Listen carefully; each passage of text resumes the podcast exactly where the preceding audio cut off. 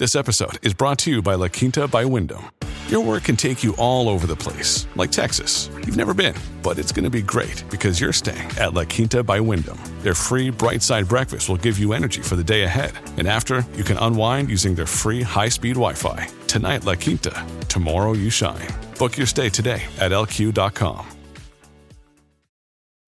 When you need mealtime inspiration, it's worth shopping Kroger, where you'll find over 30,000 mouthwatering choices that excite your inner foodie. And no matter what tasty choice you make, you'll enjoy our everyday low prices, plus extra ways to save, like digital coupons worth over $600 each week. You can also save up to $1 off per gallon at the pump with fuel points. More savings and more inspiring flavors make shopping Kroger worth it every time. Kroger, fresh for everyone. Fuel restrictions apply. Ryan Reynolds here from Mint Mobile. With the price of just about everything going up during inflation, we thought we'd bring our prices down. So to help us, we brought in a reverse auctioneer, which is apparently a thing. Mint Mobile unlimited premium wireless. Have to get 30, 30, bit to get 30, bit to get 20, 20, 20, bit to get 20, 20, bit to get 15, 15, 15, 15 just 15 bucks a month. So, Give it a try at mintmobile.com slash switch. $45 upfront for three months plus taxes and fees. Promo rate for new customers for limited time. Unlimited more than 40 gigabytes per month. Slows. Full terms at mintmobile.com. Welcome to the New Books Network. Hi, and welcome to the Ideas Roadshow podcast. I'm Howard Burton, your host and creator of Ideas Roadshow, and I'm delighted to be partnering with the New Books Network to offer you our uniquely eclectic blend of long format conversations with a wide array of intriguing and knowledgeable people. As a physicist, I've seen my share of hard problems deep mysteries, profound paradoxes, and sometimes questions so complex that we can't even begin to pose the right questions to begin tackling them. But despite what you often hear, the social scourge of homelessness definitely isn't one of them. In the wealthy industrialized world, at least, the solution to homelessness is both simple and blindingly obvious build more homes. Well, some might say, not so fast. After all, where's the money going to come from? And how can we be sure that providing homes for the destitute will actually be a feasible and effective social policy? Where's the evidence, in short, that this problem can actually be solved? Well, here's a newsflash for you. There's lots of it. Finland's Juha Kaakinen runs something called Y Foundation, an organization dedicated to concretely addressing homelessness. When Y Foundation began in the 1980s, Finland had around 20,000 homeless people. Now it has slightly over 4,000, and it's one of the very few countries on the planet where homelessness has been consistently declining. But Juha is very far from triumphant about Finland's success. In his own quiet, determined way, he's angry that things aren't moving much, much faster than they are. For he knows better than anyone that far more rapid progress is possible. Talking about eliminating homelessness by 2030 might sound all very well and good as a bold political slogan, he points out. But for thousands of people living without a home today, it's nothing short of a death sentence. Think about that the next time you pass someone sleeping on the street. Many will tell you what Y Foundation is doing can only work in a small country like Finland, or perhaps only in Scandinavia. That is total nonsense. Every single wealthy industrialized country can easily do exactly what Finland is doing to address homelessness. Indeed, as Juha will quickly tell you, even considerably more. After all, what's the point in being a wealthy industrialized country in the first place if we can't actually use our wealth to ensure that our fellow citizens are treated with a basic modicum of dignity and humanity? The real problem, in other words, isn't logistics or bureaucracy or a lack of money. The real problem is simply that we don't care enough. I thought we'd begin with your beginnings in terms of your interests in let me just say the social world, your interests in making a difference in terms of social policy, in terms of programs, in terms of being aware of your your community and your passions and your interests. I know that you worked for some time in the Helsinki government, but I'd like to back up a little bit before that and get a sense of what you were like as a small child, or at least as a as an adolescent, uh, in terms of moving forwards, thinking about what career you're going to have and what role, if any, at that time, the social world or social programs or community played in that uh, in your development. Well, if if I start from the early early beginnings, I, I was born in the western part of Finland in a region that's known. Uh, I would say that it's known as a conservative part of the country, and it's a very flat country. It's totally in my hometown. There was one hill that was uh, 52 meters high, and it was called the mountain. so that gives you an impression of the of the flatness of the of the country. But it's also known, known the, the mentality of the people in that region is that they are known that they are, they are very frank. They say what they mean, so you can you can trust them because they they exactly they mean exactly what they say, and this is one of the one of the things that I have learned later to appreciate quite a lot. And, and it's also typical for me that I, I normally say what, what I mean. I don't have any back thoughts in, in my dealings with, with other people. But as a very young child, I was mainly interested in outdoor sports, soccer and, and, and things like that. And probably the, the, the main big thing in, in my childhood was that when I was 14 years old, my mother died of, of cancer. Oh. She had been sick for a, for a while already. I was the youngest of the three, three children, and, and at that time I lived with my father. And, and what my father was a journalist in a, in a local newspaper. And what happened was that after that, I really dived into literature. That that was that became my real passion.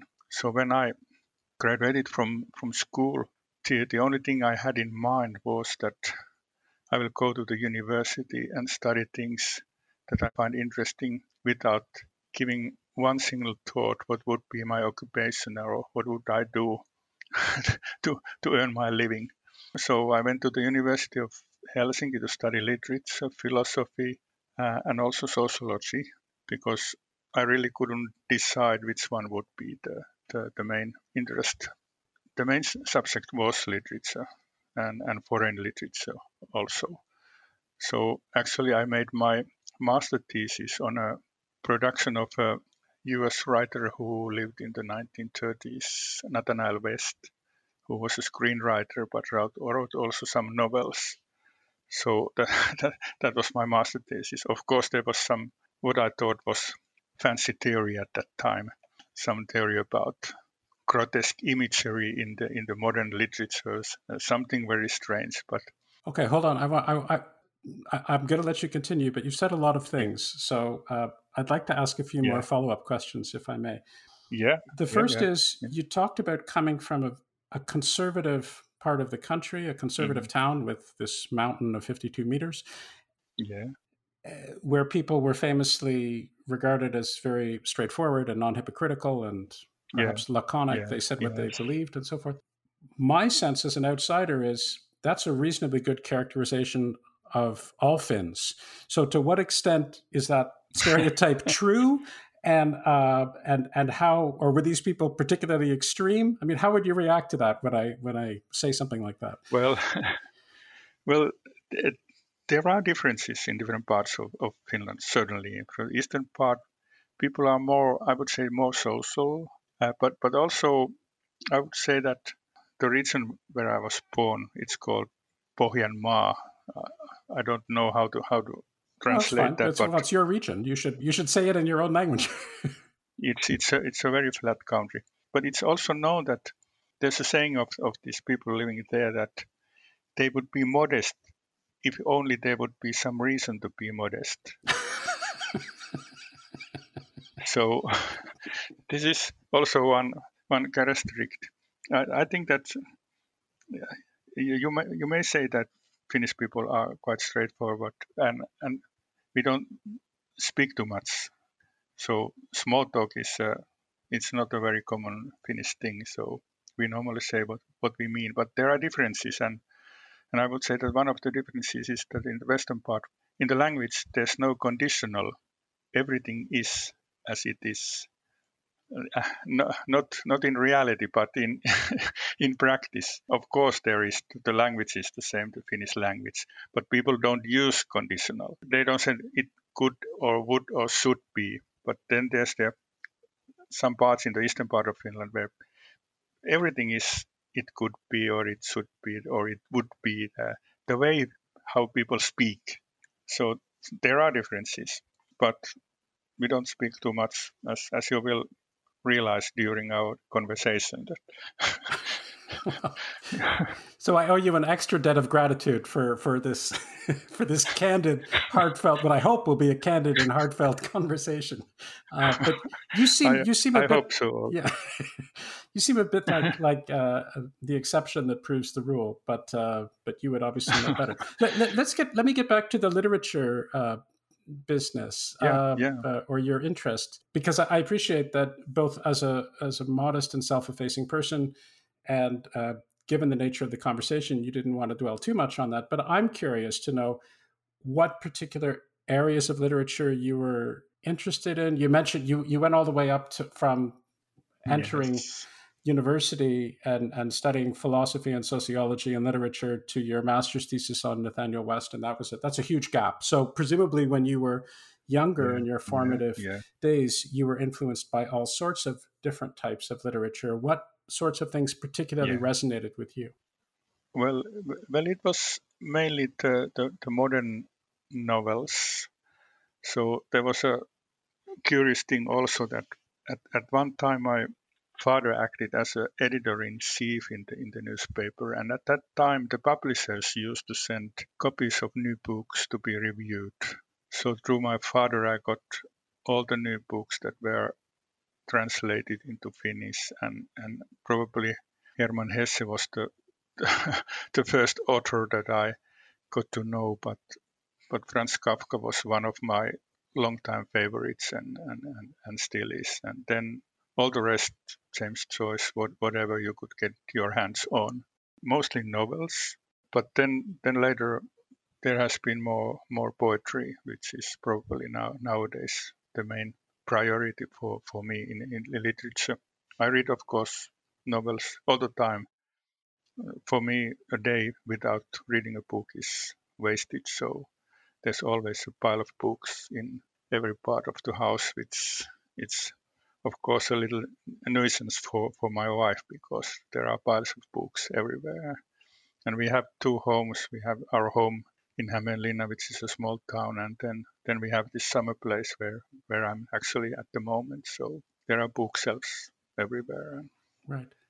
So returning to your story, before we get to your your master's thesis, uh, let me ask a question related to that structurally, which is to say, I know in many countries, my wife is Dutch, uh, and in the Netherlands, when one does a degree or at least it used to be that way. I suspect it still is.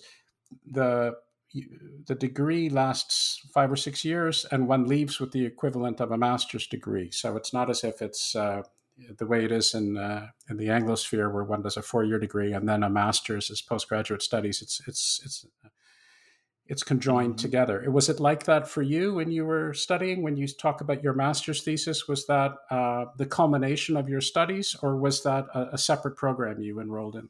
No, it wasn't a separate program. Uh, literature was my, my main subject, and I made my master thesis on that. I studied for four years, doing advanced studies in philosophy and, and sociology at, at the same time.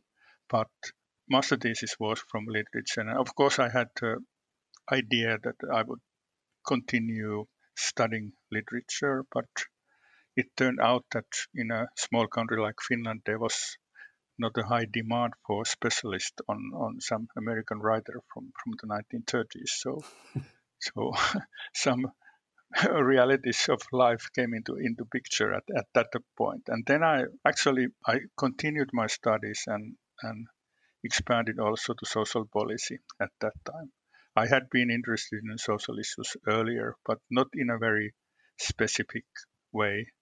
So, of course, I was aware of inequalities and and things that I considered wrong in, in the society, but not in a very specific way, because I had this main interest in literature and thinking that I would be maybe not a writer, but at least a researcher on, on literature. So that was still the idea that gradually faded away luckily for me and also for the the general public, I think.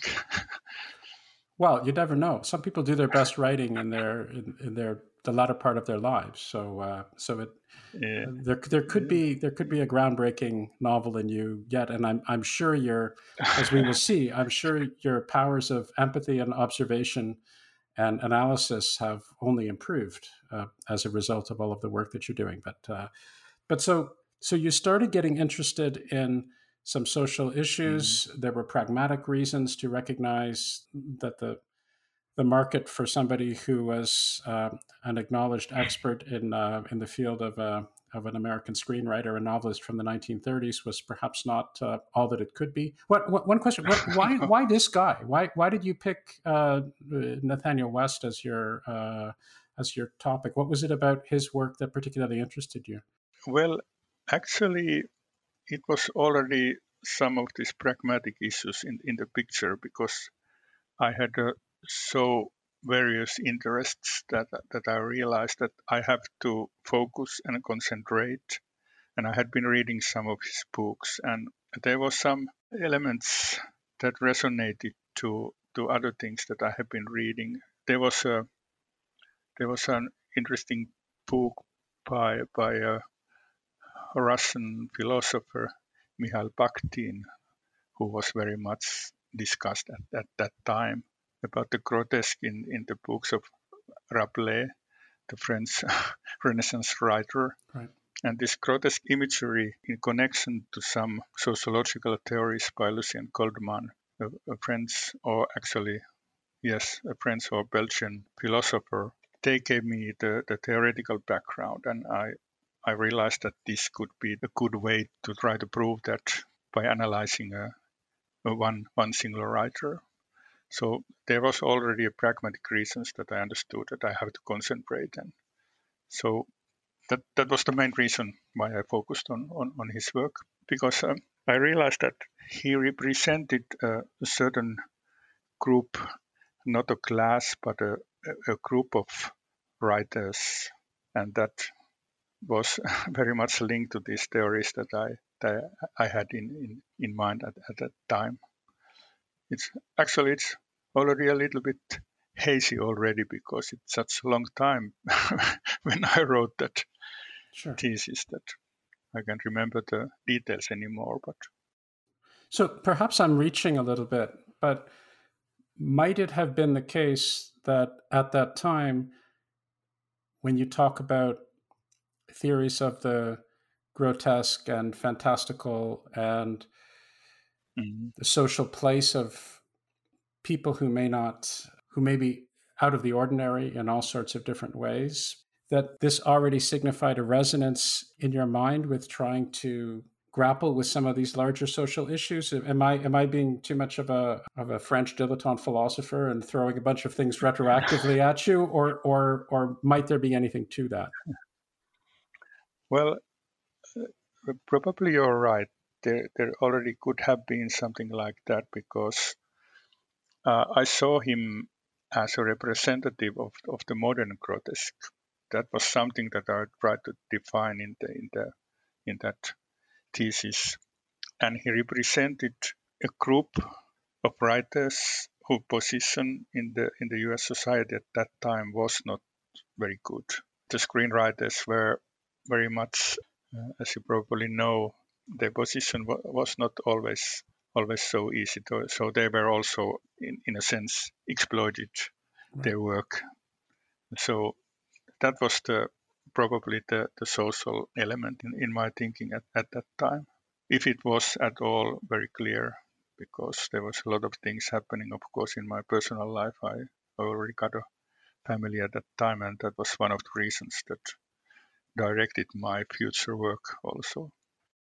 Okay, so let's pick it up from there. So you're yeah, yeah. Uh, reluctantly or otherwise convinced that it's time to enter the the real world, as it were, in in earnest, and uh, and so you you do what from that point forwards? How do you how do you go forwards?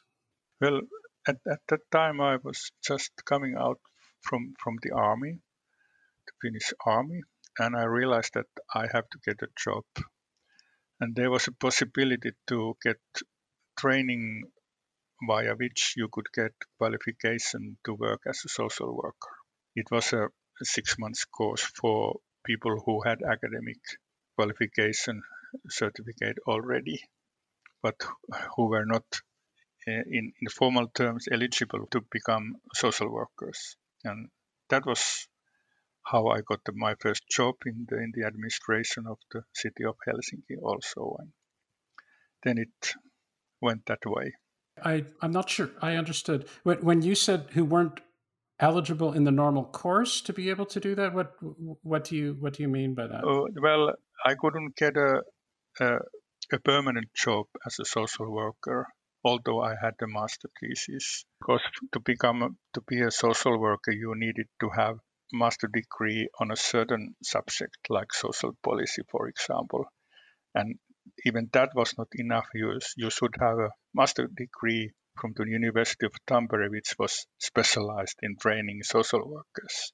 I see. But there was a kind of employment course for people who were in the risk to become unemployed, who already had a master's degree from the university. So that was one of one of the first this kind of experiments that, that we had in Finland at that time. I see. And there was, of course, there was a lack of social workers, so that was also the other reason. So you took this course. Yes. And and then you were qualified to be a social worker working for the city of Helsinki. Yeah. Is that right? Yes, yes, yes, exactly. And first I worked in a in a normal social welfare office, which meant that the, the main thing was that people came there to ask for social aid, social help. So normally, normally it was people who had very low incomes or didn't have any incomes at all.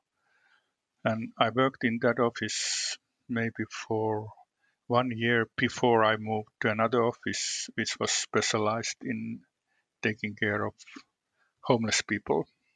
And the reason I moved there was not that I was especially interested in, in homelessness at that point, but it was that there was a soccer team of, of, of the of the organization that was concentrated in, into that office and they they had seen me playing and they they, they recruited they you. asked me to yeah they recruited me yes that's true it's it's like life goes a lot of things happen by accident or without any any actual clear planning. So that that was that was the practical true truth at that time. So what did you think of the work uh, as you were doing it? Where did you find it stimulating? Did you find it uh, depressing? Did you did you find it satisfying? Did you find it some combination of all of those things? How did you how did uh, what were you thinking at the time? Well, it was paradoxical because the work itself was mostly it was it was not stimulating it was many times quite depressive because you couldn't see any any real changes but also there was a, a certain status with that office it was known that it, it's quite a hard work and people who worked there were known they were looked up in a way still because they could they could work there. And for example, my colleague who sat in, in the next room to me, uh, he was specialized in having as his clients all the, the violently behave, behaving clients from the whole Helsinki social office. So not only homeless people, but from all the other offices. All those people who had acted violently at some point, they were his his clients. Mm. So it was a very, very special place. Mm. But it was very paradoxical. It was, it was both, both interesting, it was demanding, but it was also many times quite de- depressive. Yeah. And it was quite stressful because we had a lot of clients coming in all, all the time. It was in the beginning of 1980s when this happened. And then after a few years, I became the chief of that office. And at that time also a lot of things changed not because of me but because there was an organizational reform and we had a new deputy mayor who wanted something to be done with, with homelessness and and I got a lot of new responsibilities. Okay, so I want to pick up on that, but right before I do, I want to ask a completely unrelated question, which is how did the how did the soccer team do? They recruited you to to, to that to that group. Was did their investment pay off? Did did you uh, did, did you well, march triumphantly to yes. the to the League Cup or whatever it was? Well, we played some friendly matches against Uh, our colleagues in, in Stockholm and, and, and Malmö in Sweden. And can you imagine that at that time the Finnish soccer team was not something different compared to Swedish, but we won actually three matches, and I became the captain of the team. So this is the the peak of my soccer career. These wins against the Swedes in Stockholm Olympic Stadium and, and in, in in Malmö. So, wow. Maybe we should retitle the whole the whole the title of this podcast to, to reflect your, your soccer glory. I mean, well, that, that would be a very short story. So we have we have we have already dealt it. so, of course, I I played later also, but but this this was the the, the peak of my career in, in soccer. Yes. Right. So let's get back to this to, to the deputy mayor. Yeah. And and the changes yeah. that that she it, it, was a woman, right? Is he. It? Oh, sorry, he that that that he uh, yeah uh, elected to make. So perhaps I can get you to speculate on what. Maybe you don't even have to speculate. Maybe you know what his motivations were for instantiating these changes. How did that How did that happen? Because this is a theme that I'd like to get to and explore mm-hmm. how social change happens, mm-hmm. how uh, people at all levels, be it in politics, be it in the media, be it uh, NGOs, be it yeah. individuals yeah. on the street, start thinking this is something that needs to be done. So perhaps you can hold forth a little bit on on not only what happened, but to the best of your knowledge, how it happened and why it happened. Well, uh, he was his name was Heikias von Hertzen, and he was a, a member of the moderate right-wing party. So he was he was a conservative, his political party, but but for some reason he he had a big social con, cons, understanding, and and I think that probably he also had some some knowledge maybe through his friends or some some some people near him that he became interested in this issue.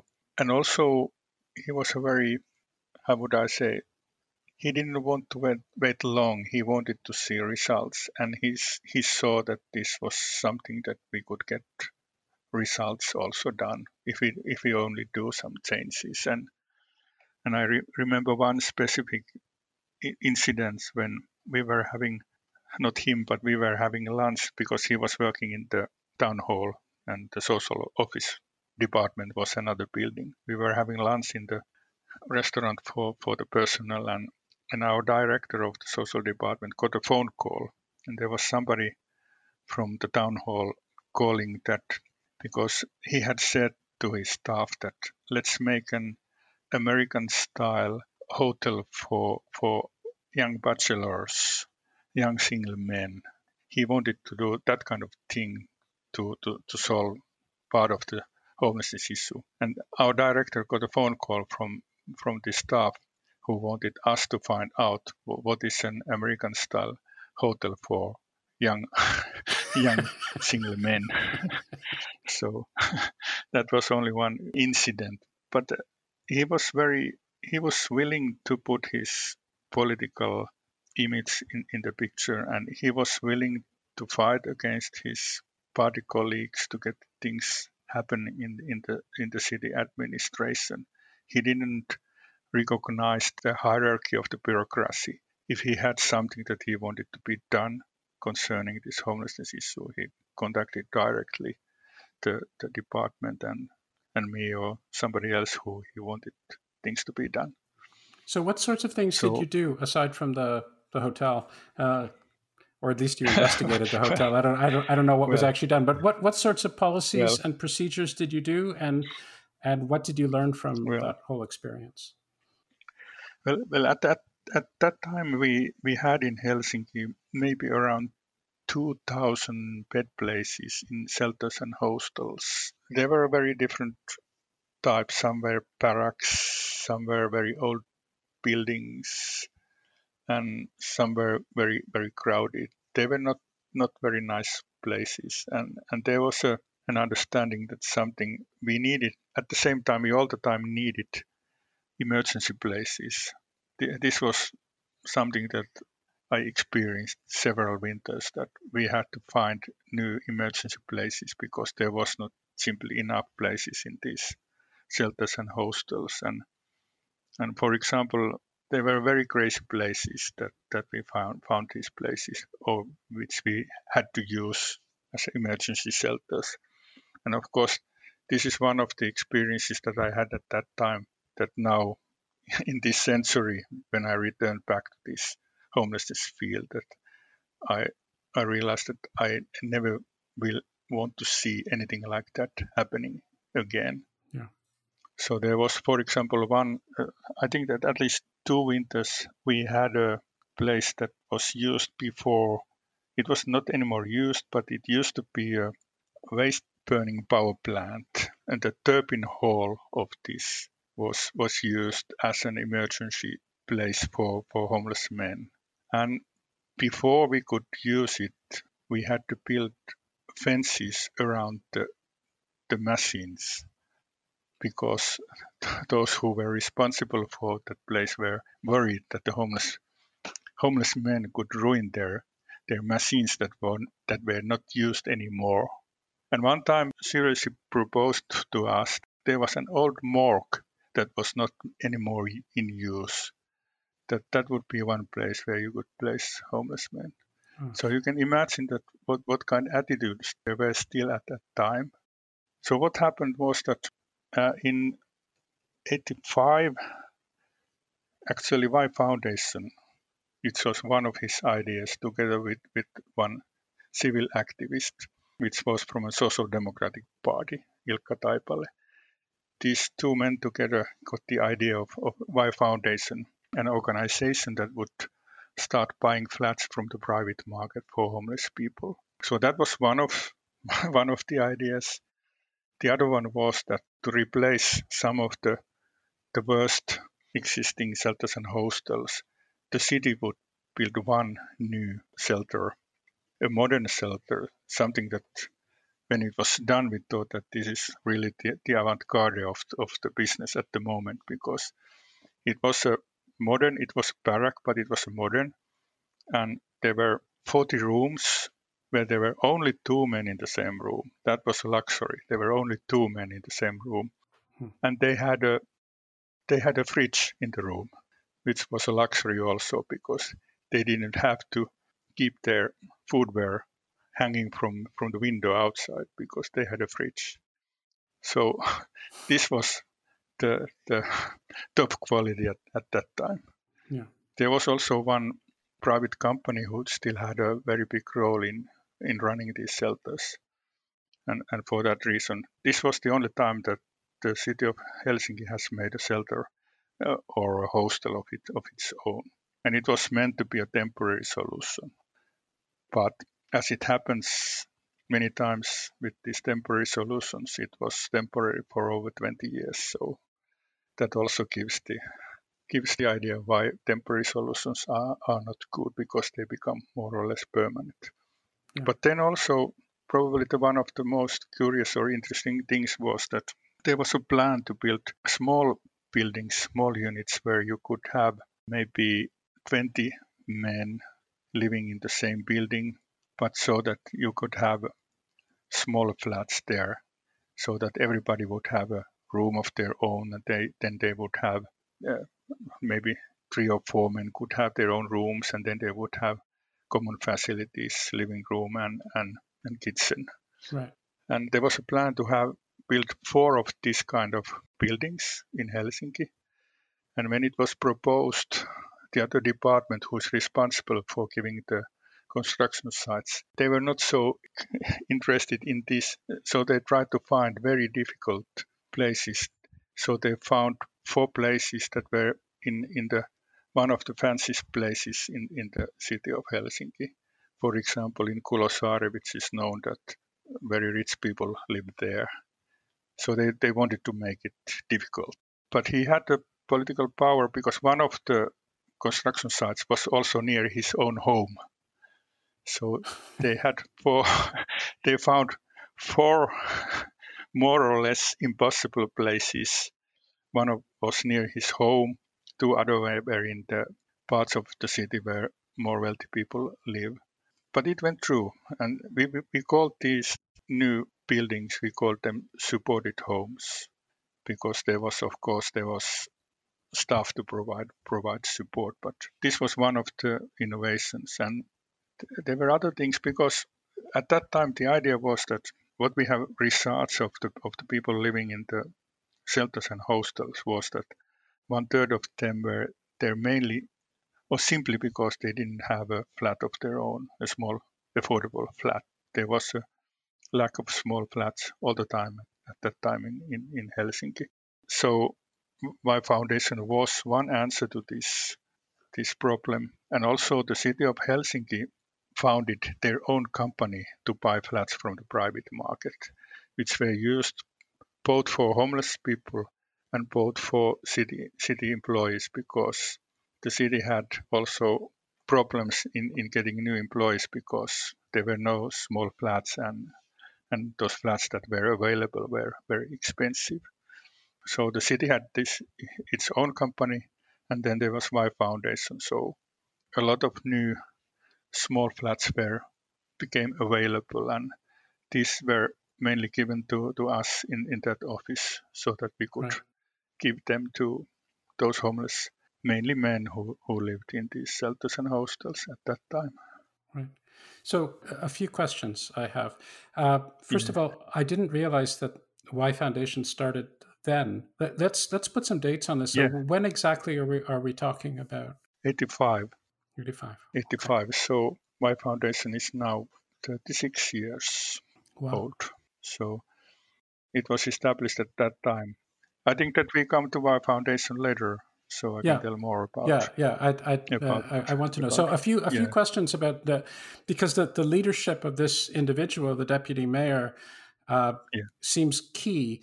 And you mentioned that he was actually from uh, a conservative party, or at least a conservative party by Finnish standards. Uh, other listeners may have to interpret that in different ways. Um, yes, yes. And, and I, I wonder to what extent he might have suffered or at least encountered political difficulties within his own party, given that he was representing a cause which presumably wasn't wholeheartedly endorsed by other members of his party. Was it difficult for him? You also talked about how he uh, embarked upon a collaboration with a socialist and so forth, and I'm sure there's yeah. a, a, fair amount of yeah. uh, of that sort of thing that's happening in in Finland, given that it's a relatively sane country, so far as I can determine, and and, and that there you have coalitions and you have uh, a general spirit of yeah, compromise, yeah. which seems to be the order of the day. But I, I, guess my my first question is, and I have a few questions to follow up on, but my my uh, and perhaps I can wait until we get past 1985, otherwise we'll be here all night. But uh, did he suffer politically in, in any way that you could see for that, or was there uh, was his effort rewarded insofar as it was essential to start building cross party uh, momentum towards the idea of uh, realistically and productively addressing the homelessness issue? Well, certainly he had his struggles with, within the party. Of course, there's in, in this uh, moderate right wing party called Kokoomus, there is also social reformist part, people who, who have very progressive ideas on, on, on social issues also. He had his struggles in the, in the party, but he managed to bring that kind of alliance with, with other parties that he got his ideas through. But then later he ended up in in problems and, and, and had had to leave the city city administration. He was worked some time also in the in the ministry of social welfare and, and health, but But at that time, he had a very strong political position in, in the city of Helsinki and he could manage the struggles. There really were struggles. I, I still can remember those, yeah, sure. those, some of those discussions. But luckily, he had enough power. At Evernorth Health Services, we believe costs shouldn't get in the way of life changing care, and we're doing everything in our power to make it possible. Behavioral health solutions that also keep your projections at their best? It's possible. Pharmacy benefits that benefit your bottom line? It's possible. Complex specialty care that cares about your ROI? It's possible. Because we're already doing it. All while saving businesses billions. That's Wonder made possible. Learn more at evernorth.com/wonder. So, Y Foundation is uh, is founded in 1985. All sorts of progressive and yeah. interesting developments start taking place. You are the, the chief bureaucrat in charge of these developments, and and then what happens? So, take me take me beyond 1985 uh, and and start laying out the the framework to where we are today. Well, it was it was still, although I was responsible for, for the services and there was a lot of progress, as I can recall, but it was also very stressful and very demanding work. work. And so at the end of 1980s, I worked for one year in the in the administration of the one of the districts in, in the Helsinki social welfare department. I wanted to do something else. I have been doing almost a decade work with, with homelessness and and wanted wanted some change. And then actually very soon after that we decided with my that time family that we would want to move away from Helsinki to get more space and more affordable housing. So we moved to Hämeenlinna, which is 100 kilometers from Helsinki, and there by accident also because it was not planned. I was supposed to work in Helsinki still. I got a post as a director in a company called Social Development, which was a, a, a consulting research company specialized on social health and employment issues owned by local municipalities. So that was also an innovation at that time in Finland. It was a trend that cities had companies, but mainly they had energy companies. But this was the first time that the city had a company specialized in social issues. And there I worked 20 years actually, wow. and did a lot of writing at that time, a lot of evaluations and consulting work. And so I know what it is to, to write papers on developing so, social services and and I also know what impact or or if not they have any impact on the actual reality of of, of, of services. Yeah. Uh, but then during that time, I also did one major evaluation for for the Ministry of Environment concerning the national policies that we had had on homelessness before that. And that led to uh, other things because one of the proposals was it was in 2006 I, I think.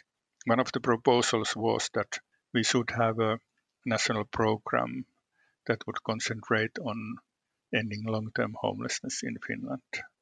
And that started a process where the at that time the housing minister appointed a working group where where I acted as a secretary and and wrote the proposals which led to this national program to reduce long-term homelessness, which started in 2008.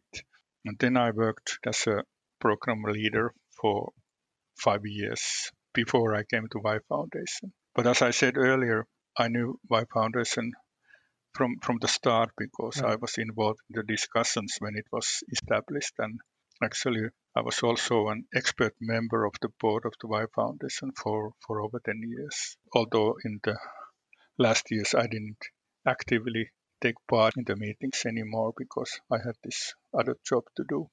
Right. So, so who's? Uh, I, am just trying to get a sense of who actually uh, pulled the trigger, as it were, or moved forwards. You mentioned this committee. Yeah.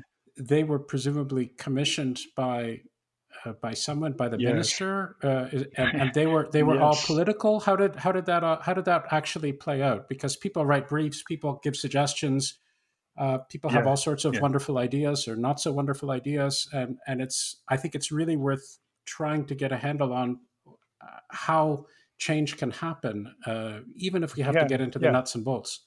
Yes, I think that in in many cases it has to be one individual who thinks, who does things in a in a different way, and it was our housing minister uh, Jan Vapaavuori, who by accident also belonged to the same party as as really? Von Herzen, whom I mentioned earlier. He was the housing minister, and and he was from from Helsinki, so he knew the situation in Helsinki very well, and and he was a very I would say, very clever politician because he understood that this is a topic that you can reach concrete results within the political mandate of, of, of, the, of the government.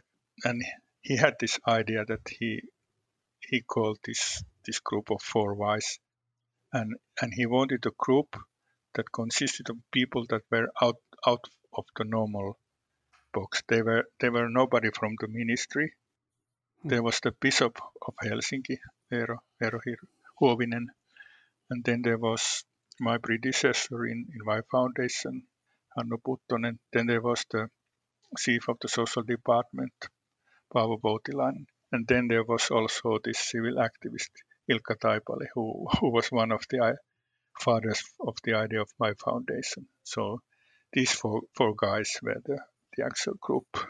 And we had I think that we had three meetings and then the paper was ready.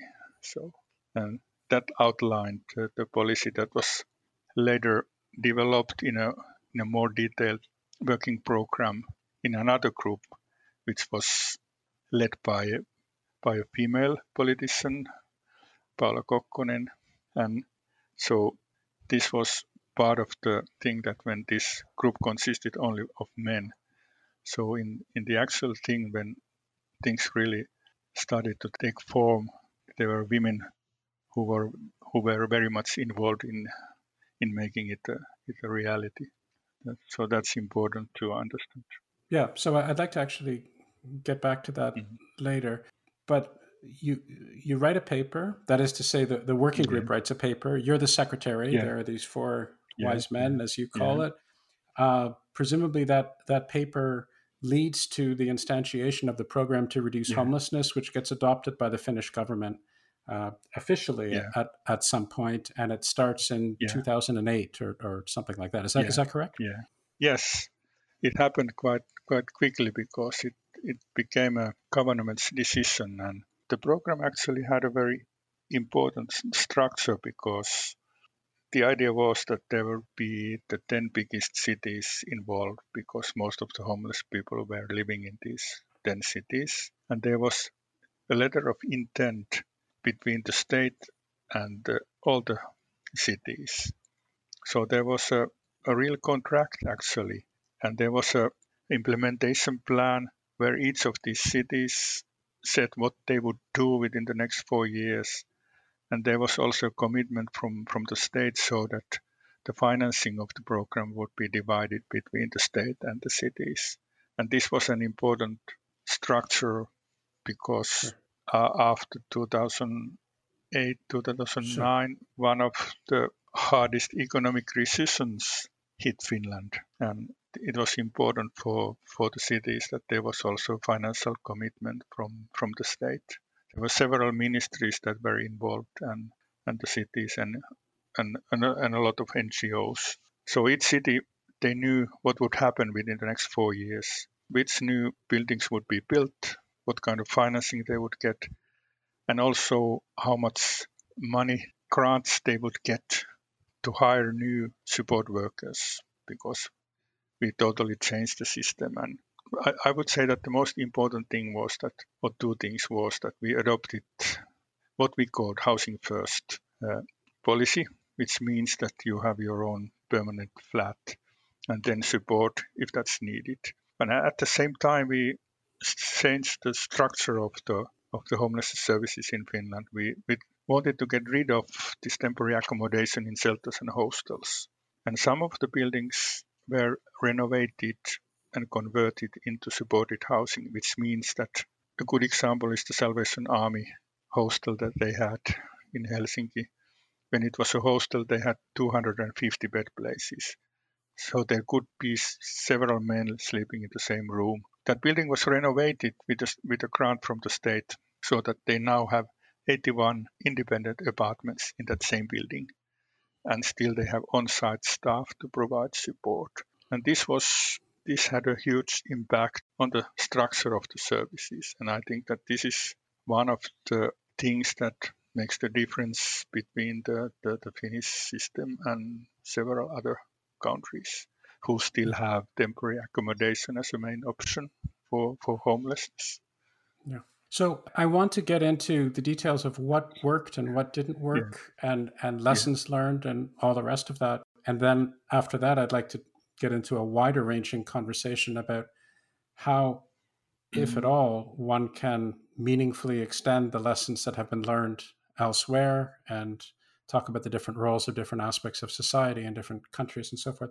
But before I do any of that, I'd like to back up a little bit and take me back to 2008 and give me a sense of the level of public support or popular support to some of these programs. So, as you rightly mentioned, we're dealing with a time right after mm-hmm. one of the worst recessions that uh, many of us have ever witnessed everywhere, basically, uh, certainly including Finland, I would imagine.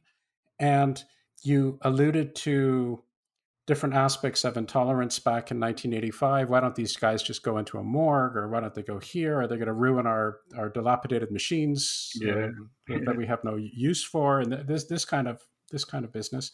I can imagine that when a program like this, the, the program to reduce homelessness would be officially unveiled in 2008 with a, a, a large scale partnership between municipalities mm-hmm. and the federal mm-hmm. government, all sorts mm-hmm. of money to the generation of new housing units and so forth. There might be some complaints and pushback and people saying this is a ridiculous waste of taxpayers' money and that sort of thing. Was that the case, or was there, more generally speaking, uh, a high level of public approval for this sort of thing? Well, first of all, I think that the important thing was that there was a, a very wide political consensus on this issue, both on the national level and I think that also in the in the in the city council levels, because there was also this money input from from from the state involved.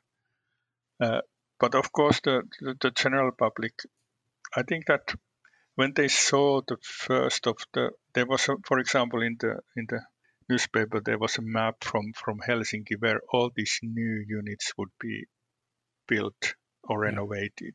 And I think that the, the people got the conception that well yes there's one going to be built near our part of the city but there seems to be a lot of other ones also. So that gave the impression that this is now really serious business that something is going to happen. Right. And of course, people could see quite soon the change also in the in some parts of the city in the in the street scenery. Those homeless men that you had seen there seemed to disappear because they got flats of, of, of their own. And like the Salvation Army unit, when, when, when it was renovated, it, the, what happened in the environment, it was totally different thing after that. People could see this kind of thing happening in, in, in practice, in real life. And the other one was that quite soon we made, a, of course, already when we had the first this kind of supported housing unit built in Tampere, we, we had an e- economic evaluation of, of the impact of this supported housing compared to people living in, in homelessness. And it showed that giving a flat to a homeless person even with support, the cost savings for the society are at least 15,000 euros per one person per one year. When you compare how they use the services like emergency healthcare, etc. So this kind of economic argument also had some importance, probably more in the in the local decision making. But but anyway, it was also important part because it seemed that there was a lot of money that was used, but at the same time there was a lot of savings coming coming for, for the society. Right. So let's talk about the actual results, uh, both in terms of numbers and in terms of a practical, tangible sense of the difference that these policies were making, but also in terms of the personal experiences that you witnessed, the the sense, the the intangibles, the essential intangibles, if you will, the sense of dignity, the sense of life enhancement, mm-hmm. the the sense of community that you were able to foster through some of these programs. So give me a sense uh, of both of those and and how specifically and more generally these various initiatives made a difference and and perhaps even while you're at it since i like to ask all sorts of questions in a row you can you shouldn't hesitate from also weighing in on some of the mistakes that were made or or, or what things might have mm-hmm. been done mm-hmm. better uh, and what you learned from the experience writ large well if we speak about numbers and figures. At in 2008, I think that we had around seven, eight thousand homeless persons in Finland in statistics, and now we have single homeless persons 4,300. It has been a huge drop in, in the total number, but what's also important to realize is that in, in Finland we count as homeless also people who are living temporarily with friends and relatives who registered themselves as homeless who seek for permanent permanent housing, and they are two thirds of all the homeless people. But the number of long-term homeless people, which for us means that people have been living have been homeless for continuously over one year or repeatedly homeless during the last two years and who have serious social and health issues their number has dropped by 65% since 2008. So we now have around 1,000 people who we regard as, as long term homeless. And the mm-hmm. actual number of people who may sleep rough is extremely low. So this is the impression that when we have foreign visitors and they, they, they come and they they say that they are not seeing homeless people on, on the streets. So of course we still have also people who sleep rough, but their number is is quite low low at the moment. So this has been probably the the, the big development in, in, in numbers. But I think that of, of course you, you hear those individual success stories when when when people who have been sleeping rough have got a flat of their own and how they have gradually used to, to live in, in, in the flat. And of course, of course, you hear also when things don't go well, but overall, I would say that around 80% of people who have got a flat through this new national policy, they have been able to keep the flat. Wow. So I don't think that there's any way we will go back in the old system, which was, as you may have heard, the old traditional system was called the staircase model, where people were moving from from the streets to shelters and then to different forms of supported housing, and then gradually gaining independence or or, or their own own flat, and and that system didn't work very well. So the idea idea now is that you have your own rental contract, and then if you need, you can get support. For example, if you if you have problems with with the use of alcohol, you are not supposed to become sober before getting the, the flat. Right. Because the apartment is the foundation for, for solving the other issues. And it, it should work that way. We still have problems with finding enough small, affordable flats. And that's still blocking people in some places. People are living in, in supported housing, although they would prefer and they could live totally on their own. But still we have this, this scarcity of or lack of small apartments. And for that reason, for example, Y Foundation, we are also building the affordable social housing to, to cover that need at the moment. Right. So I, I understand the the whole premise of housing first, as you alluded to, rather than saying to people, if you clean up in such and such a way, if you get off drugs, or if you do this mm-hmm. and that, then mm-hmm. then maybe you'll be in the sequence of eventually being able to get a home. The idea is that a home is provided for people first to enable them to have a sense of dignity, to have a sense of home, and the hope is from uh, from there they will be able to flourish and and improve. And but of course, for that to happen, there has to be additional services. There has to be vocational training. There has to be community interaction. There has to be mm-hmm. uh, all sorts of programs and policies. And often, in, in, one hears about these horror stories about these programs existing in other parts of the world, but people don't have an address, so they're not able to qualify for them. And you're in this vicious circle. Mm-hmm. Presumably, mm-hmm. this vicious circle is broken by your policies, and also because uh, Finland, I would imagine, would be a particularly progressive place to live. And so these policies would exist as well. So is that the case? Uh, uh, are there uh, is there a plethora of programs and policies and opportunities for people once they have a home and once they are getting a sense of dignity and possibility to then move forwards and engage in all sorts of other ways? Yes, yes, there are there are several programs and and many of the service providers, NGOs, they have their own own programs. But there's one important thing in, in this Finnish model of housing first. We have basically two types of housing. We have totally independent scattered housing flats. They are among the other flats scattered around the city. My foundation has over 5,000 that, that kind of flats. They are in a normal housing companies in, in the private sector where we have bought a flat and there's a homeless person who has a rental flat there. And then we have this, what I described earlier, this supported housing in single site buildings. So that we have, for example, a place called Väinölä where we have 33 flats in the same building, independent flats, but there are also common premises for people living there, and they also have on-site staff there to provide support.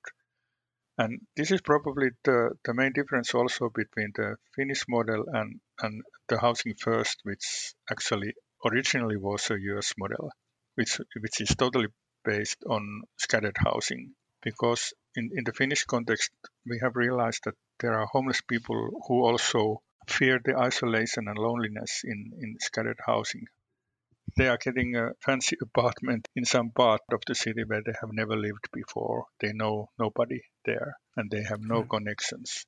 But in these supported housing buildings, there's an element of community building also, which is which we have realized is important. And, and for some homeless people, actually, these are the only friends or only people who have similar experiences and it's easy for them to relate with them and build their their life there. And of course, they can move further these scattered housing flats if, if they are willing to do that. But this community building is important. And I think that what's important is that when you get a flat of your own, your your hunger for meaningful life grows. And, and for that reason, we have different kind of employment programs and vocational training also for, for homeless people. Of course, there are also several of these long-term homeless people who already had pensions because they can't work anymore. But for those who are still able and willing to join join the labor market, so there are a lot of programs at, at the moment. And for example, Y Foundation, we offer temporary jobs for, for our tenants, both in the housing for homeless people and in, in our social housing stock. And also we have a network of companies who give jobs to, to, to our tenants. So this is important. I think that in many cases, meaningful doing, especially work, if you get a normal salary also, is the most important form of support that you can get. Yeah. It, it's the best support that you can get if, if you have a possibility to do something meaningful. And I could imagine that the people who are successful and are able to flourish and move forwards in a very productive way with their lives, many of them, I would think, would become quite proud and active community citizens in that ecosystem. They would want yes. to help newcomers who would come. They would be yes. passing along uh, all sorts of advice and opportunity to to encourage other people to be able to flourish as they have done. Yes, that's true. That that's what happens in these supported housing units, and also there are a lot of former homeless people who live, for example, in in our flats that are active in the NGO that the, the, the homeless people themselves have. So they are very actively also taking part in even in, in some cities they are taking part in, in together with the city officials in in planning the, the, the, services. So they are hugely involved, and I think that this is this is extremely important for them. But I would say that there's one important thing concerning this: how we change the. Uh, as, as we say, we, we like to say that we have made a systemic change in the homelessness system in, in Finland. And I think that this is very much related to, to, the, to the nature of, of, of social problems. And I at least have the approach that when when dealing with social issues, we should first try to solve the, the obvious things. And with homelessness, the, the obvious thing, the only common thing with homeless people is they all have their individual stories, but the only common thing is that they lack a home. Yeah. So let's start by solving that issue, which can be solved in a, in a pragmatic way. This pragmatism is also important. It's part of the issue. And there's even some important research from, from Australia that points out that, as the researchers said that in their conclusions, that 74% of, of the cases flowing into homelessness, people who became homeless, could have been avoided if they had been provided public housing, affordable public housing. Imagine if you take that from country by country, if you take two thirds of, of the, all the homeless from the statistics away, it's a whole another issue to deal with the rest of the homelessness. Yeah. I, I think that this is this is so fundamental for, for, for, for fundamental for me that we should start by solving those issues that really can be solved in a pragmatic way and in a reasonably short time span also. Yeah, uh, I mean, you're obviously the expert, but for me, there's a, I, I think, a different level of frustration that I feel with this. Maybe it's not different, but uh, but but let me just hold forth a little bit on what that is. So you you talk about how there are practical, pragmatic necessary and important and efficacious things that can be done. We're not talking pie in the sky. We're not talking unreasonable or unrealistic. And in fact, mm-hmm. in much the same way people argue about the long term economic benefits of healthcare and all sorts of other things, uh, prophylactic, preventative care often winds up being more uh, e- economically beneficial, not to say that that should be the primary argument upon which all these things are based, but even if you were looking at it from a very hard hearted, nuts and bolts, dollars and cents type of perspective, it turns out mm-hmm. to be mm-hmm. actually a better investment, economic investment in your yeah. society to be thinking about doing these things. So, all yeah. of that I agree with and a great deal more. My problem is the, the question of will. And the the belief that this is a sufficiently important issue that it has to be mm-hmm. dealt with. And we've had a little bit of email back and forth, so you know how I feel about these issues. Um, but I, the analogy I make is is is almost to like. Uh, like building a swimming pool, for example, right? So you can talk about how do you build a swimming pool? Well, you dig such and such a, a depth, and you mm-hmm. line it in this particular way, and you do this and you, and you do that to it. But um, at the end of the day, you have to want to have the swimming pool to begin with.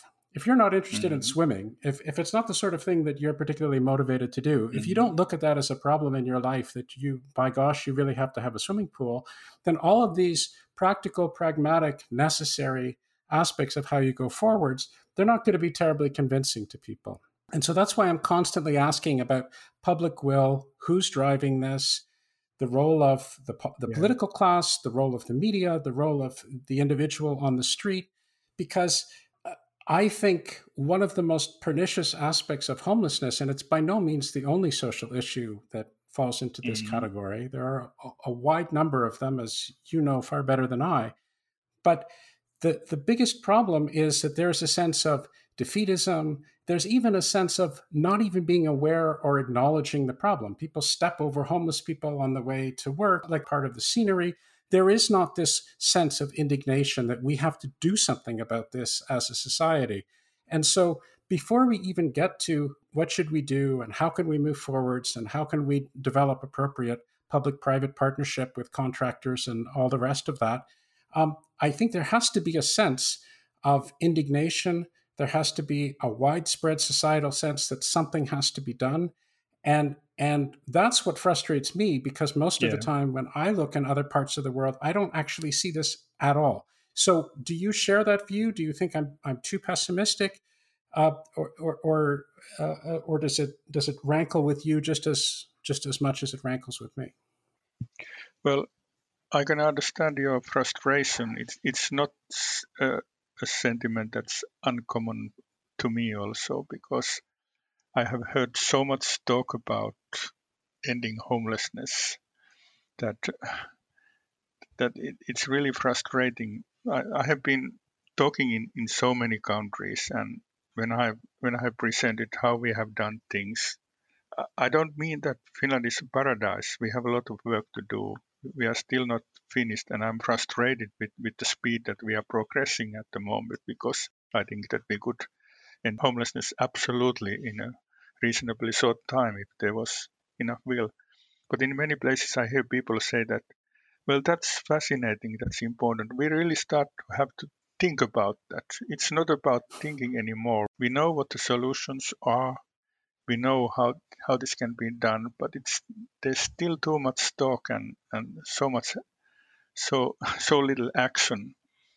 And and of course, even in some countries, I would say that the, the homelessness sector is, is part of the part of the system in, in the sense that when I say to some people that we should end homelessness. I can see people's faces that they are not believing that it would be possible. Yeah. They are setting timelines that are so so far away. As I said that when if we say that we want to end homelessness by 2030, in some countries, street homelessness, actually that's that's a death sentence for for many homeless people. Yeah. So it's basically, it's, of course, it's a question about values. It's a question about human dignity. And there are so many very affluent countries where there's still a very strong thinking that human value is not something undivided. In, in the old days, we, we would have spoken about class society. There are people who deserve and people who don't deserve. Right. And that's that makes me very very I would say that it makes me sad, and, and of course it's a little bit maddening. But I think that it also comes to the question about the huge and growing inequality in in in, in the global world. Absolutely. And, and it's uh, it's of course it's economic equality. We have a handful of people who have astronomical wealth, who seem to be living on a different planet. So it's of course it's only logical that some of them really want to move to another planet. they, they want to, to do that. they want to do that in reality, not only metaphorically, but they want to do it in reality, live on another planet. So, so this is, I think that it's it's it's not only economic inequality; it's in health, and it's also it's it's it's ethical inequality, because it seems that ethics has become a luxury. There are people who, very marginalized people who have to do that kind of work that's against their values. And we we would go on a lot of this, but I think this is one of the basic things that that bothers me me more and more.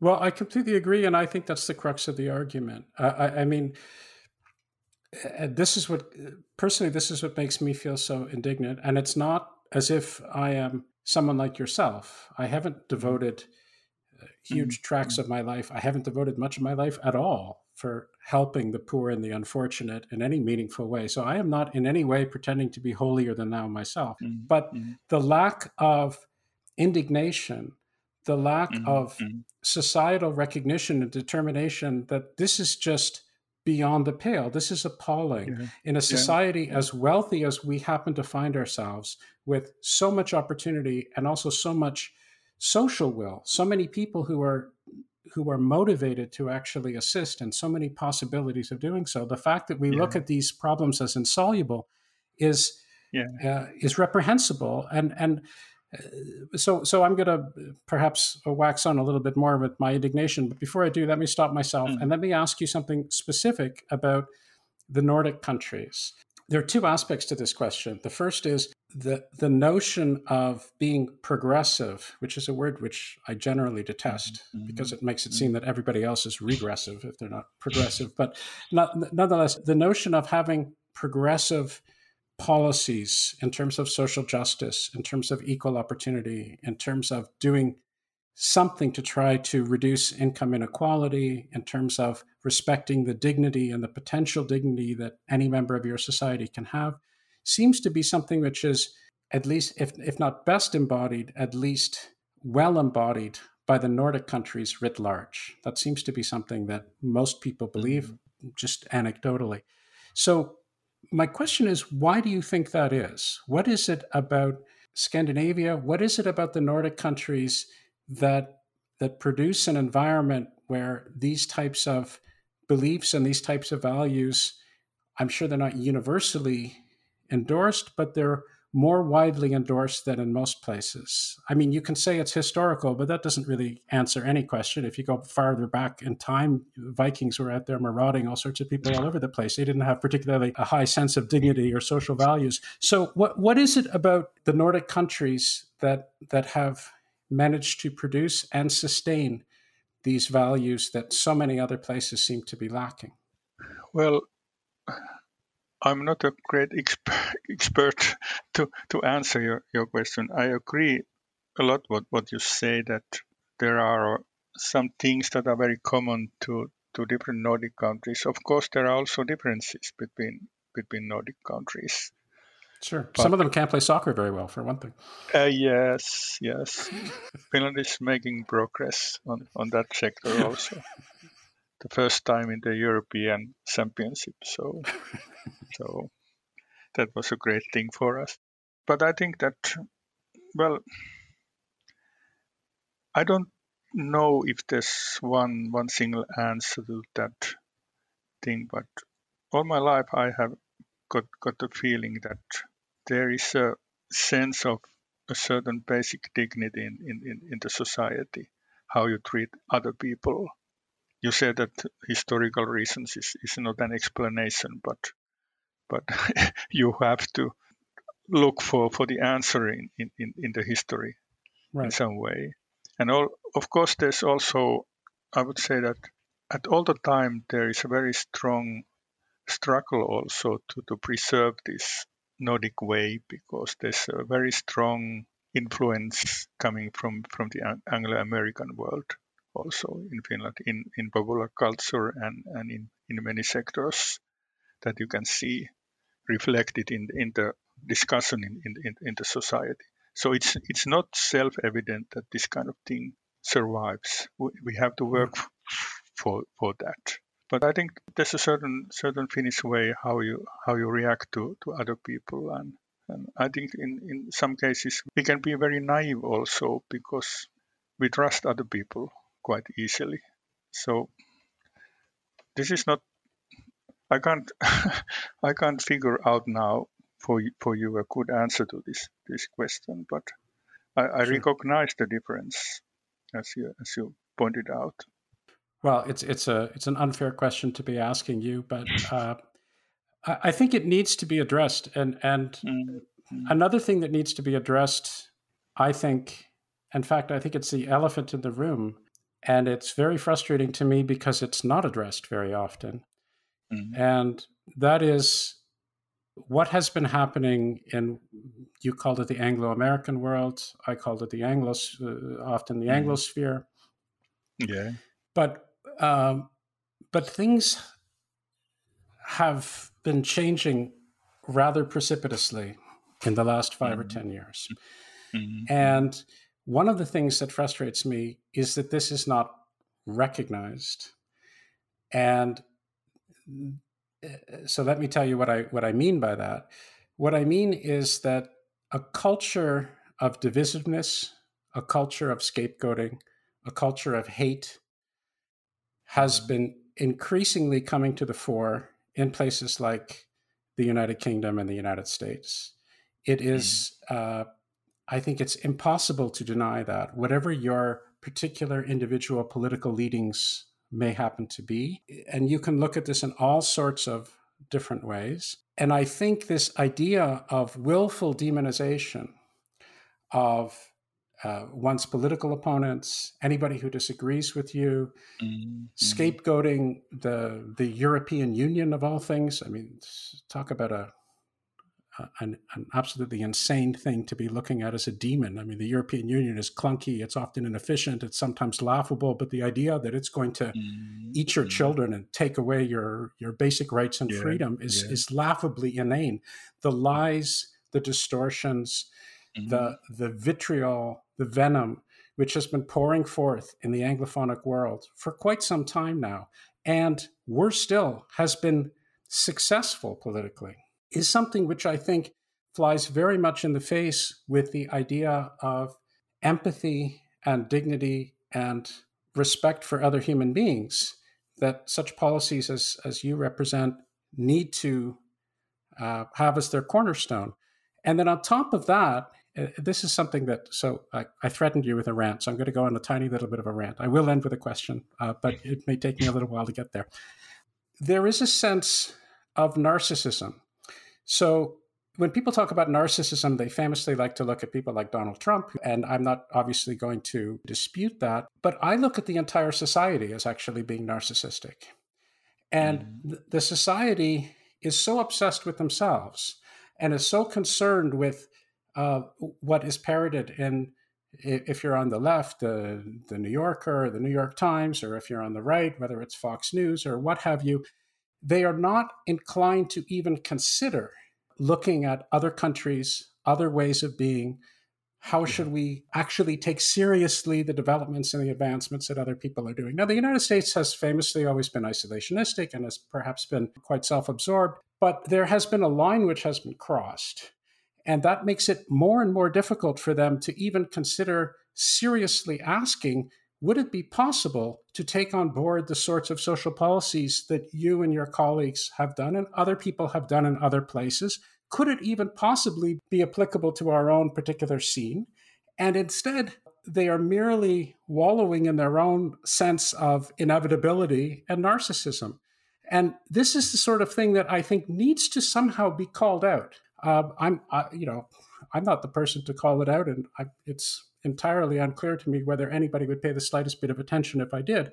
But this is particularly frustrating because it's there is always this dismissive sense of oh yes well you know it's Finland and everybody's homogeneous and everybody's fine and that you know that would never work here.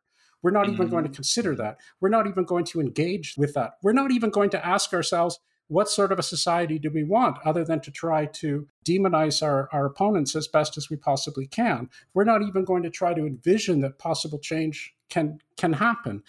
And, and instead, what we're going to try to do is rationalize, live within the paradigms in which we find ourselves. Uh, okay, you know, maybe that's a reasonable thing to be doing, especially if you're a, a tolerant, well meaning person who lives in, in these particular places. But it doesn't bode well for any sign of legitimate social progress because in order to even consider embarking upon these pathways you have to ask yourself how do we move forwards you have to you have to be you have mm-hmm. to you have to come to a conclusion that this shall not stand anyway uh, okay so I've, I've droned on too long but there, there are there are so many aspects to this and and and part of it came out in in let, let me reflect something very concrete. Part of it came out in these table talk conversations that yeah. you started uh, to, yeah. to have. And I understand why you're doing that. You're trying to encourage public debate on these issues. You're trying to present people who are thoughtful, well meaning individuals who clearly want positive societal change, who are experienced individuals, and who have interesting ideas and interesting sentiments that you want to give a platform to, and you want to do your best to encourage their views to be shared. And so I'm obviously very sympathetic to that. My problem is I see this as very much as preaching to the choir.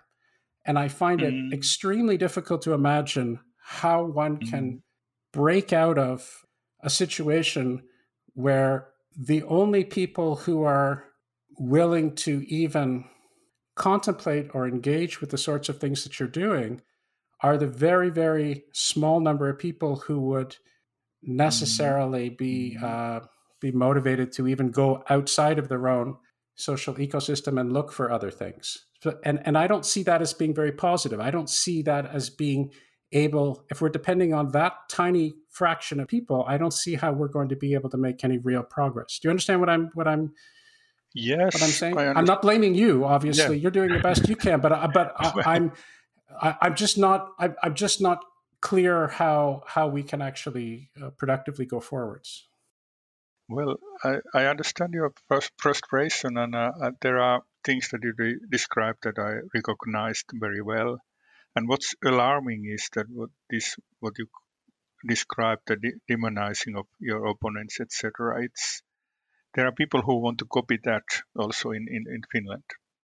So it's a thing that, especially in the in the political discussion, it, it it's it's happening. So I, I understand what you mean by this speaking to true believers, but I think that how I see it is that engaging in this discussion where people are not listening to you at all, there's no way how I could get my my message of ending homelessness through for, for some some people because they they don't recognize the issue at all. So I think that uh, the only way how you can make progress is that you do things. Yeah. You show in reality that this happens. It's so easy to block everything coming from Finland saying that, well, it's socialist. That's the label that you can hear when some about the Finnish school system or whatever is presented yeah. in, in, in US media.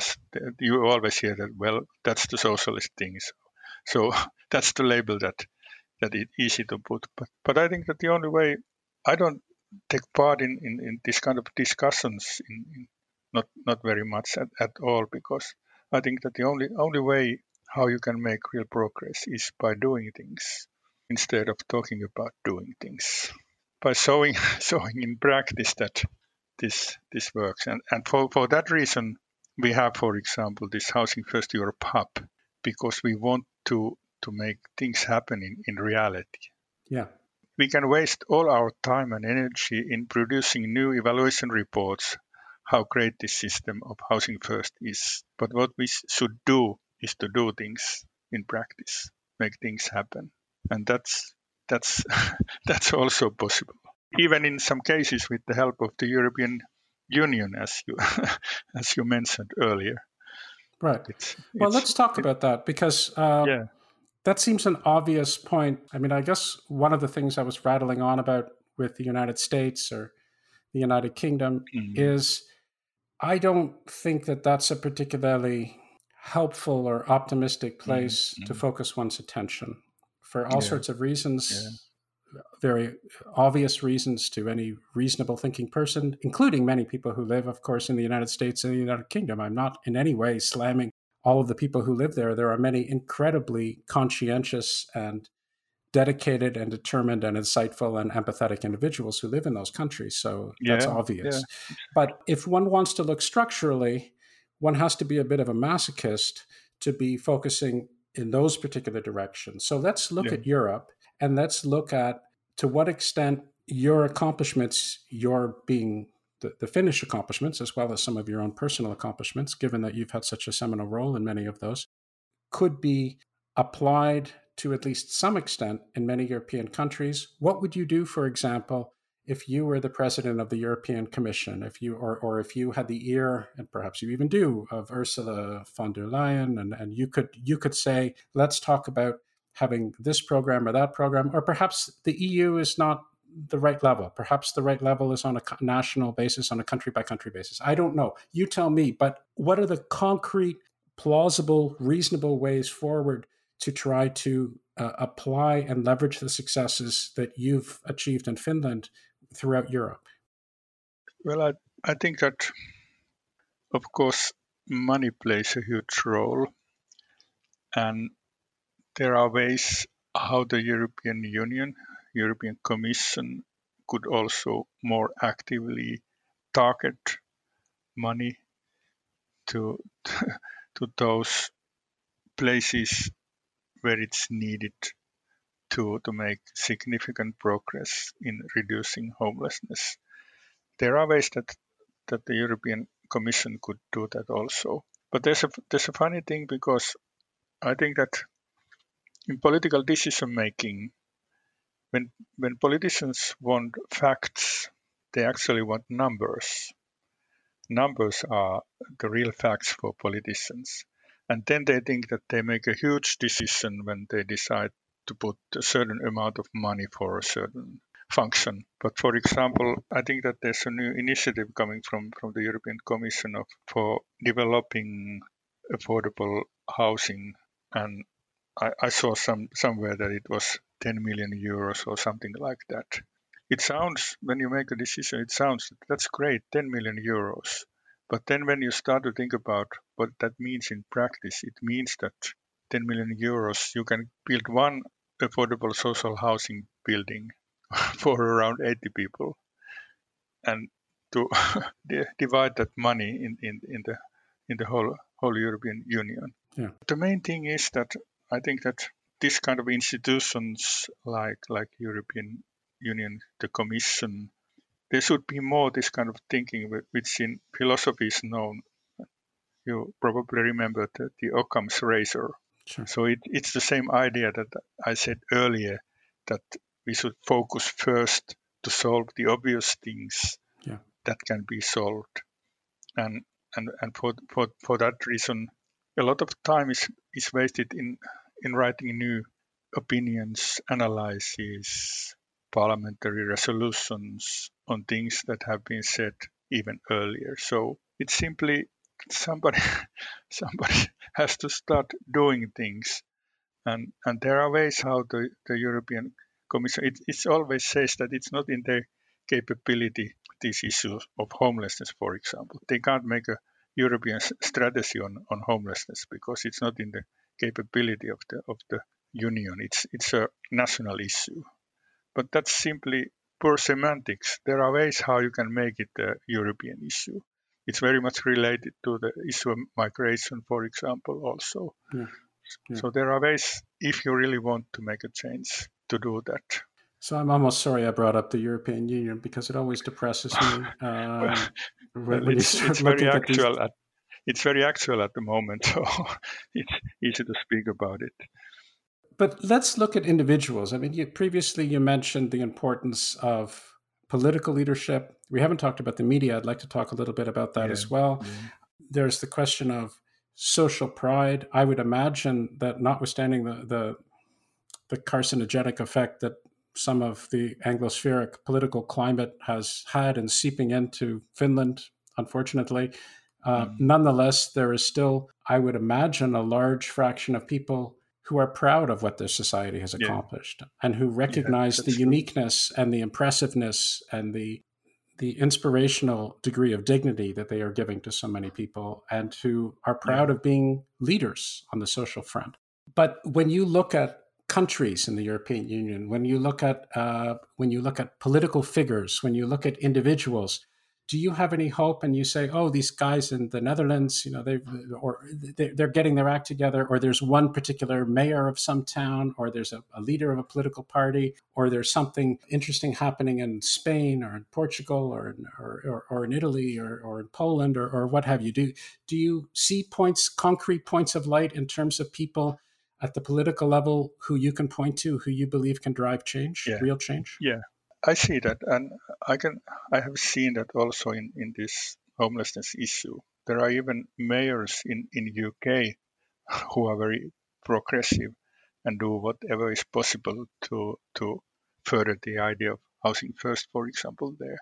And there are other, other places also. I think that in the future we, we start to realize that especially the big cities have crucially important role in, in, in making progress in, in many or most of the social issues. So I think that there's a little bit that kind of movement already there. So I'm not I'm not totally pessimistic. Although there are very dark shades at, at, at the moment in the big picture, but I'm I'm still nurturing some kind of optimism.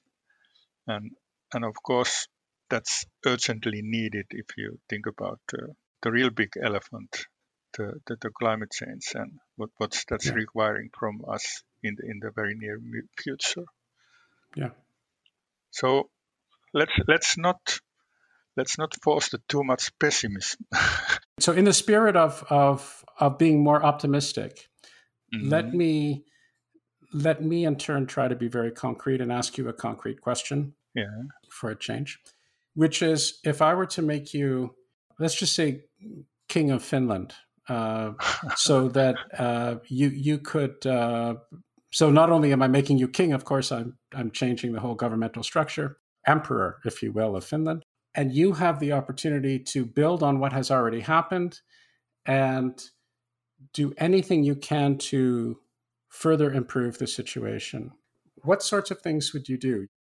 Well, actually, there was an effort to get a king to Finland before Finland became a rep- republic. So oh, really? that's that's ancient history. But, but what what would I do? Uh, I have this crazy idea that we should have some common basic assets that are available for, for, for citizens. And I think that the huge change would be if we really had affordable housing available for most of the population so that it, it wouldn't be the target of investment speculation which which housing still is even in Finland so that that would be I would make a total change in the in, in the housing structure. At the moment in, in the big cities there's around 25% of the new housing is affordable social housing, which means that it's it's good quality housing. It's it's the same quality as, as the private housing, but the rent level is significantly lower than, than the market rents. But if we could increase that part of the housing, let's say to at least 50%, that would make a huge change in, in many other things. And housing is also it's important in, in preventing many things, not only in preventing homelessness. It's related to, to health and it's it, it has a huge impact. Uh, but Finland is also still a, a very much owner occupying society. So around 70% of the people own their own own homes. Yeah. And and that's for many it's the life story. You save to be able to buy a flat. In some cases it's your life project. And this also especially when the society is changing rapidly at the moment. There's polarization, there are rural areas where people move out, the flats, the homes lose their value, and then there are places like Helsinki where the prices go hugely up. So this is still increasing the inequality in the society and it's causing new problems. That would be the, the most important. And it would also be, as you know, there has been experiments with this basic income. So providing affordable housing could be part of this solution because we know that in the future we don't have enough work for everybody.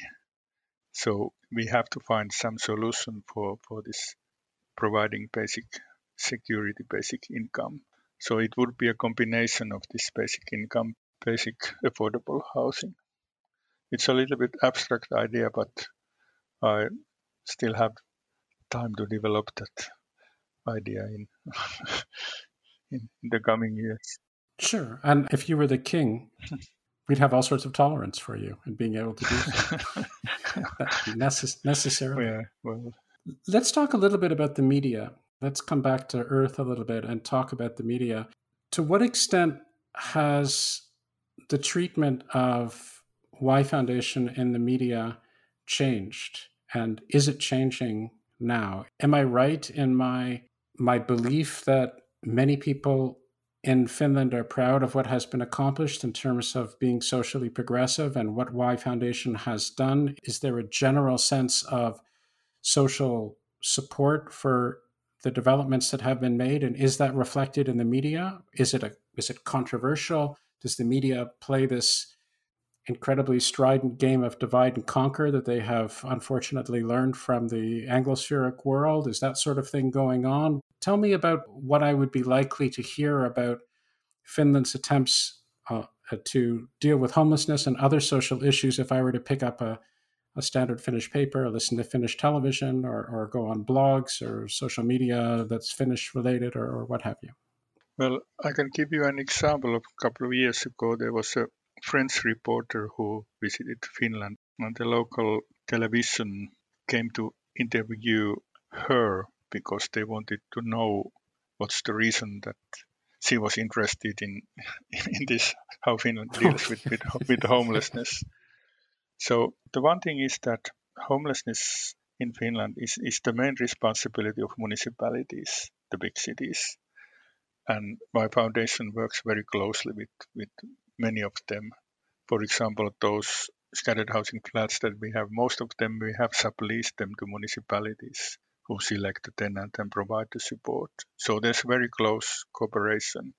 So I think that Y Foundation is more recognized abroad than, than in in Finland. So hmm. how the Finnish model has been recognized abroad, that's sometimes in, in the news. And then there's once once a year there are normal stories. We have the uh, homeless night in in in October, and then there are the normal stories. And still, in many cases, I think that the media presents the the very stereotyped image of homeless homelessness so it's a, in many cases, it's a middle-aged man with with issues of substance abuse. That's still the stereotyped image. Although most of the homeless people, they have totally different issues in, in their lives. Yeah. And that that's not that's something that I think that we, we try to present. And also I think that the housing first model in a way that has gone through. So you you can hear people referring to this this housing first model in media, but still there's a there's a quite a lot of stories that still focus on the on the stereotyped image. But I would say that most of the stories are more favorable or present a empathic view on, on homelessness and, and people experiencing homeless homelessness at, at, at the moment picking up on the this notion of stereotypes, you mentioned earlier that it's important to, or these are my words, I'm paraphrasing, but yeah. It's important to recognize who one is dealing with. Many people who are homeless, they they live with family members. They uh, they're not mm-hmm. necessarily out on the street. You wouldn't see them. They're not as as as yeah. visible. So this made me think of two things. In the first first instance, it made me think it's important and doubtless challenging for you to be making a real effort to understand what the numbers are, and often that's not very obvious. Mm. And the other thing it made me think of is there is also a role to play for the people who are friends, who are relatives, who who have provided temporary housing for these individuals to to play in this larger community that you are that you are building as well that they too can play a very significant role in community building is that is that a fair summation yes of course this especially this issue of what you could call also hidden homelessness or or social surfing or or you have different names names for that of course it's it's not easy to present an accurate figure how many people live in that kind of situation but it's important to understand that their situations vary very much because there are people for whom it, it's it's a lifestyle choice at, at the moment. It's not a problem for them. But then there are people, especially I think that with, homeless women, who in, in, in this category of homelessness, they face different risks of exploitation, for, for example. And of course, it's also important to understand that this hidden homelessness that's the last stage before you are totally homeless. And for that reason, we think that it's important also to target our efforts for this group. Just a few more questions. You've been very generous with your time, so thank you very much. I'd like to come back to something that we alluded to very briefly earlier, which is female politicians. So yeah. let me just put it out there as a, as a yeah. as an idea.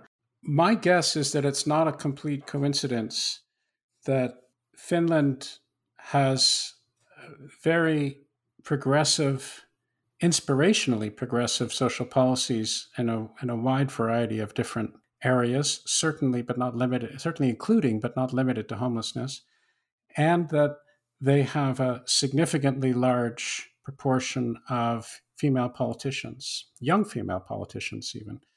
Would you agree or disagree with that statement?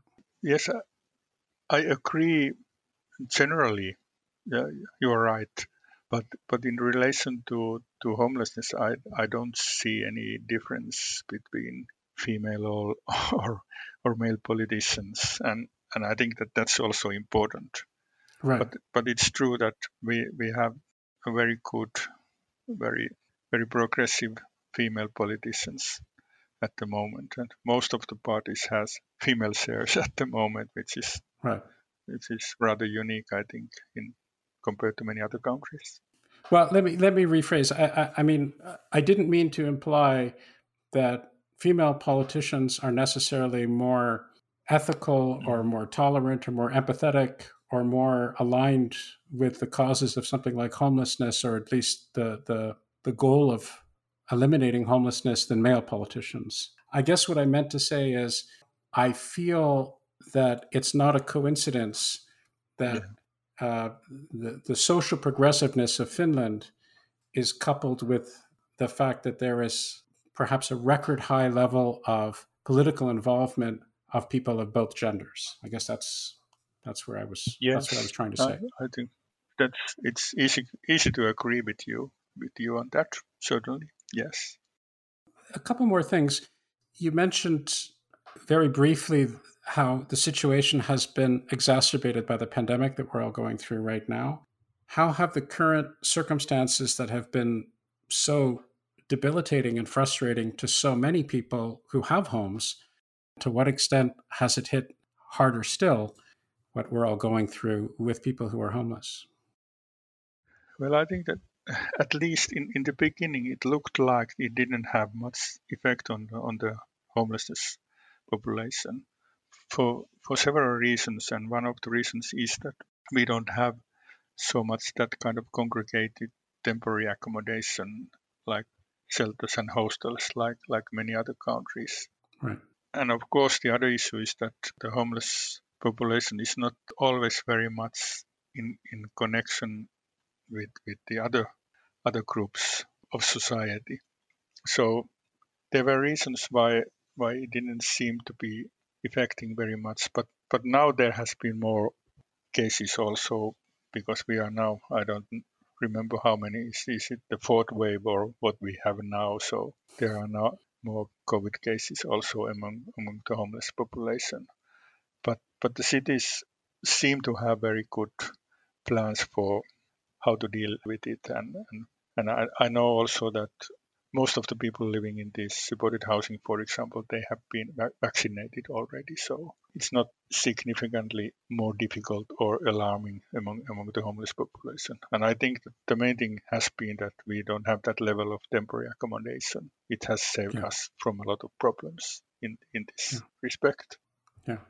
So I mentioned the, the the table talk series that that you're involved in. You're involved in numerous activities. You, your colleagues, the foundation is involved in numerous activities to try to generate public awareness, to try to give opportunities to people to encounter like minded individuals, to try to, to dream about a, a better society. One initiative that, that I know you're interested in, one of many, is uh, Demos Helsinki and mm-hmm. Untitled and the Future Festival and so forth. Perhaps you can give me a little bit more of a sense of what that's all about, what future plans are, and to what extent, again, in a spirit of optimism, to what extent you're optimistic about these and other related initiatives making a difference and changing hearts and minds? Well, this Untitled is a rather unique thing, and what has been wonderful for for me to see a huge amount of young eager professionals in different branches from from around the globe taking part in the in the discussions. Of course it's not it's only the second year. As uh, as you probably have read we have this timeline to 2030 when we we have been reimagined the society. So right. this is one of the reasons why I still have this kind of optimism because there are so so clever and, and so innovative people in, involved in these discussions that they have to lead to something concrete also. What we are doing with, with, with Y Foundation in this context, we are trying to experiment with a, a very concrete building project which which tries to find new ways how, how we could preserve the biodiversity also. So it's a it's even more ambitious than a building that aims to, to carbon neutrality, hmm. which is, of course, crucially important also. It's going to be a wooden construction that has a very, hopefully, a very light touch with, with the ground.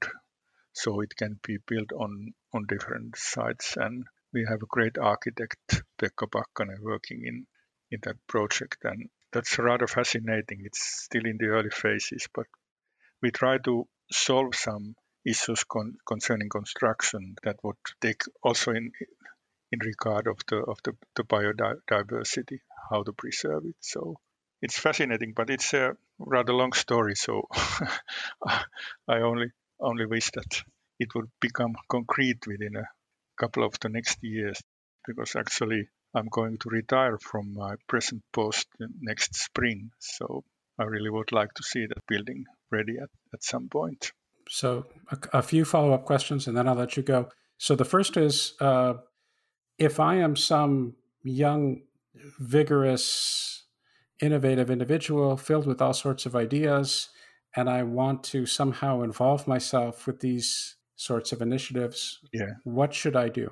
Well, you can always contact Demos Helsinki. They will immediately answer to you and you're more than welcome to join the people working in, in this untitled.